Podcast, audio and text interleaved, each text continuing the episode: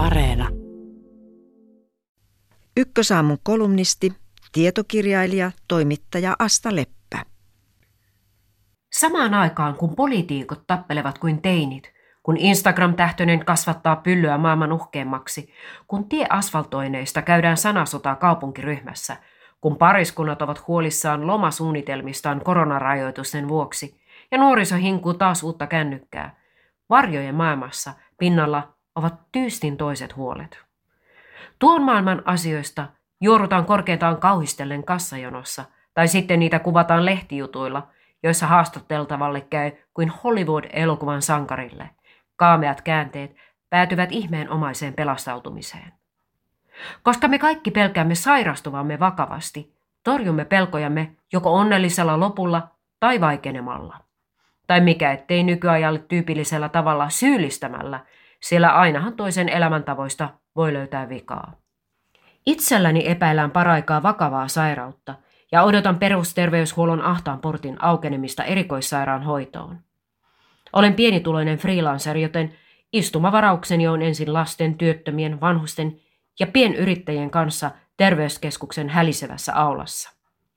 Koronan vuoksi kiireettömät ajat ovat ruuhkautuneet kuukausiksi, joten vakavan oireiston kanssa on hakeuduttava kuormitetun päivystyslääkärin pakeille.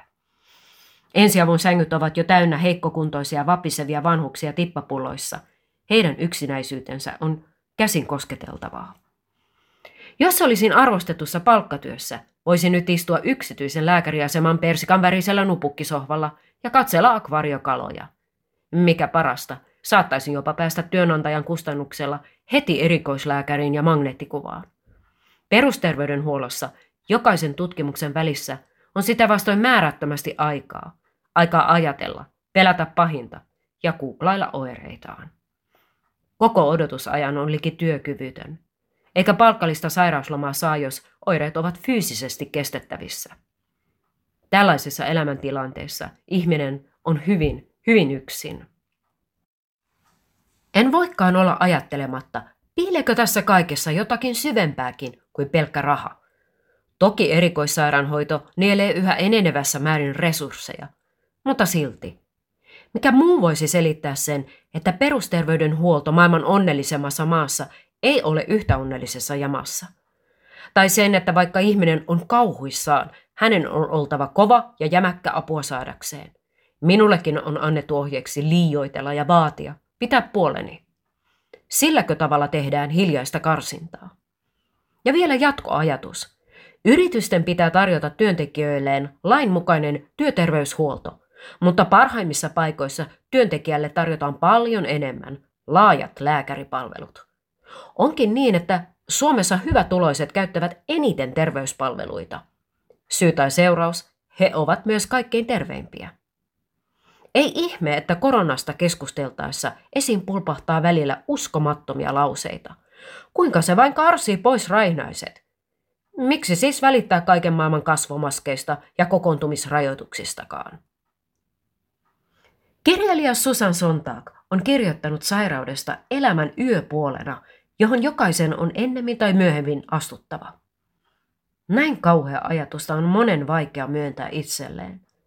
Tuntuu, että kelpoisuuden kriteerit on vedetty päinvastoin kaakkoon. Kaikkien pitäisi olla Alexander Stubbeja, jotka vaativien töiden ohella treenaavat ohimosuonet sykkiön Ironman-kisaan. Tällaisen eetoksen polttavissa parasvaloissa palaa loppuun yhä enemmän ihmisiä. Uupumus ja tulehdukselliset suolistosairaudet lisääntyvät, samoin syövät ja monet neurologiset oireet. Joka toinen tuntuu nykyisin popsivan kilpirauhaslääkkeitä tai lisärautaa. On pysyttävä mukana tai vajottava pimeyteen. Ja kun minun ja monien muiden lailla energia sitten ehtyy, varjojen maailma hulmahtaa yllä. Pian vanha elämä ulkonäkömurheineen ja rahahuolineen näyttäytyy enää kuin kirkkain valoin valaistu kaupunki yölennolla.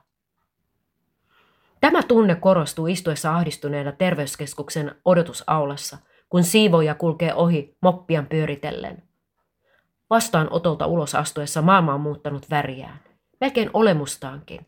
Lehtien lööpit, kännykässä vilkkuvat ilmoitusvalot ja ihmisten arkihuolet tuntuvat liki vieralta kieleltä, sian saksalta. Olen astunut syrjään. Elämän yöpuolella.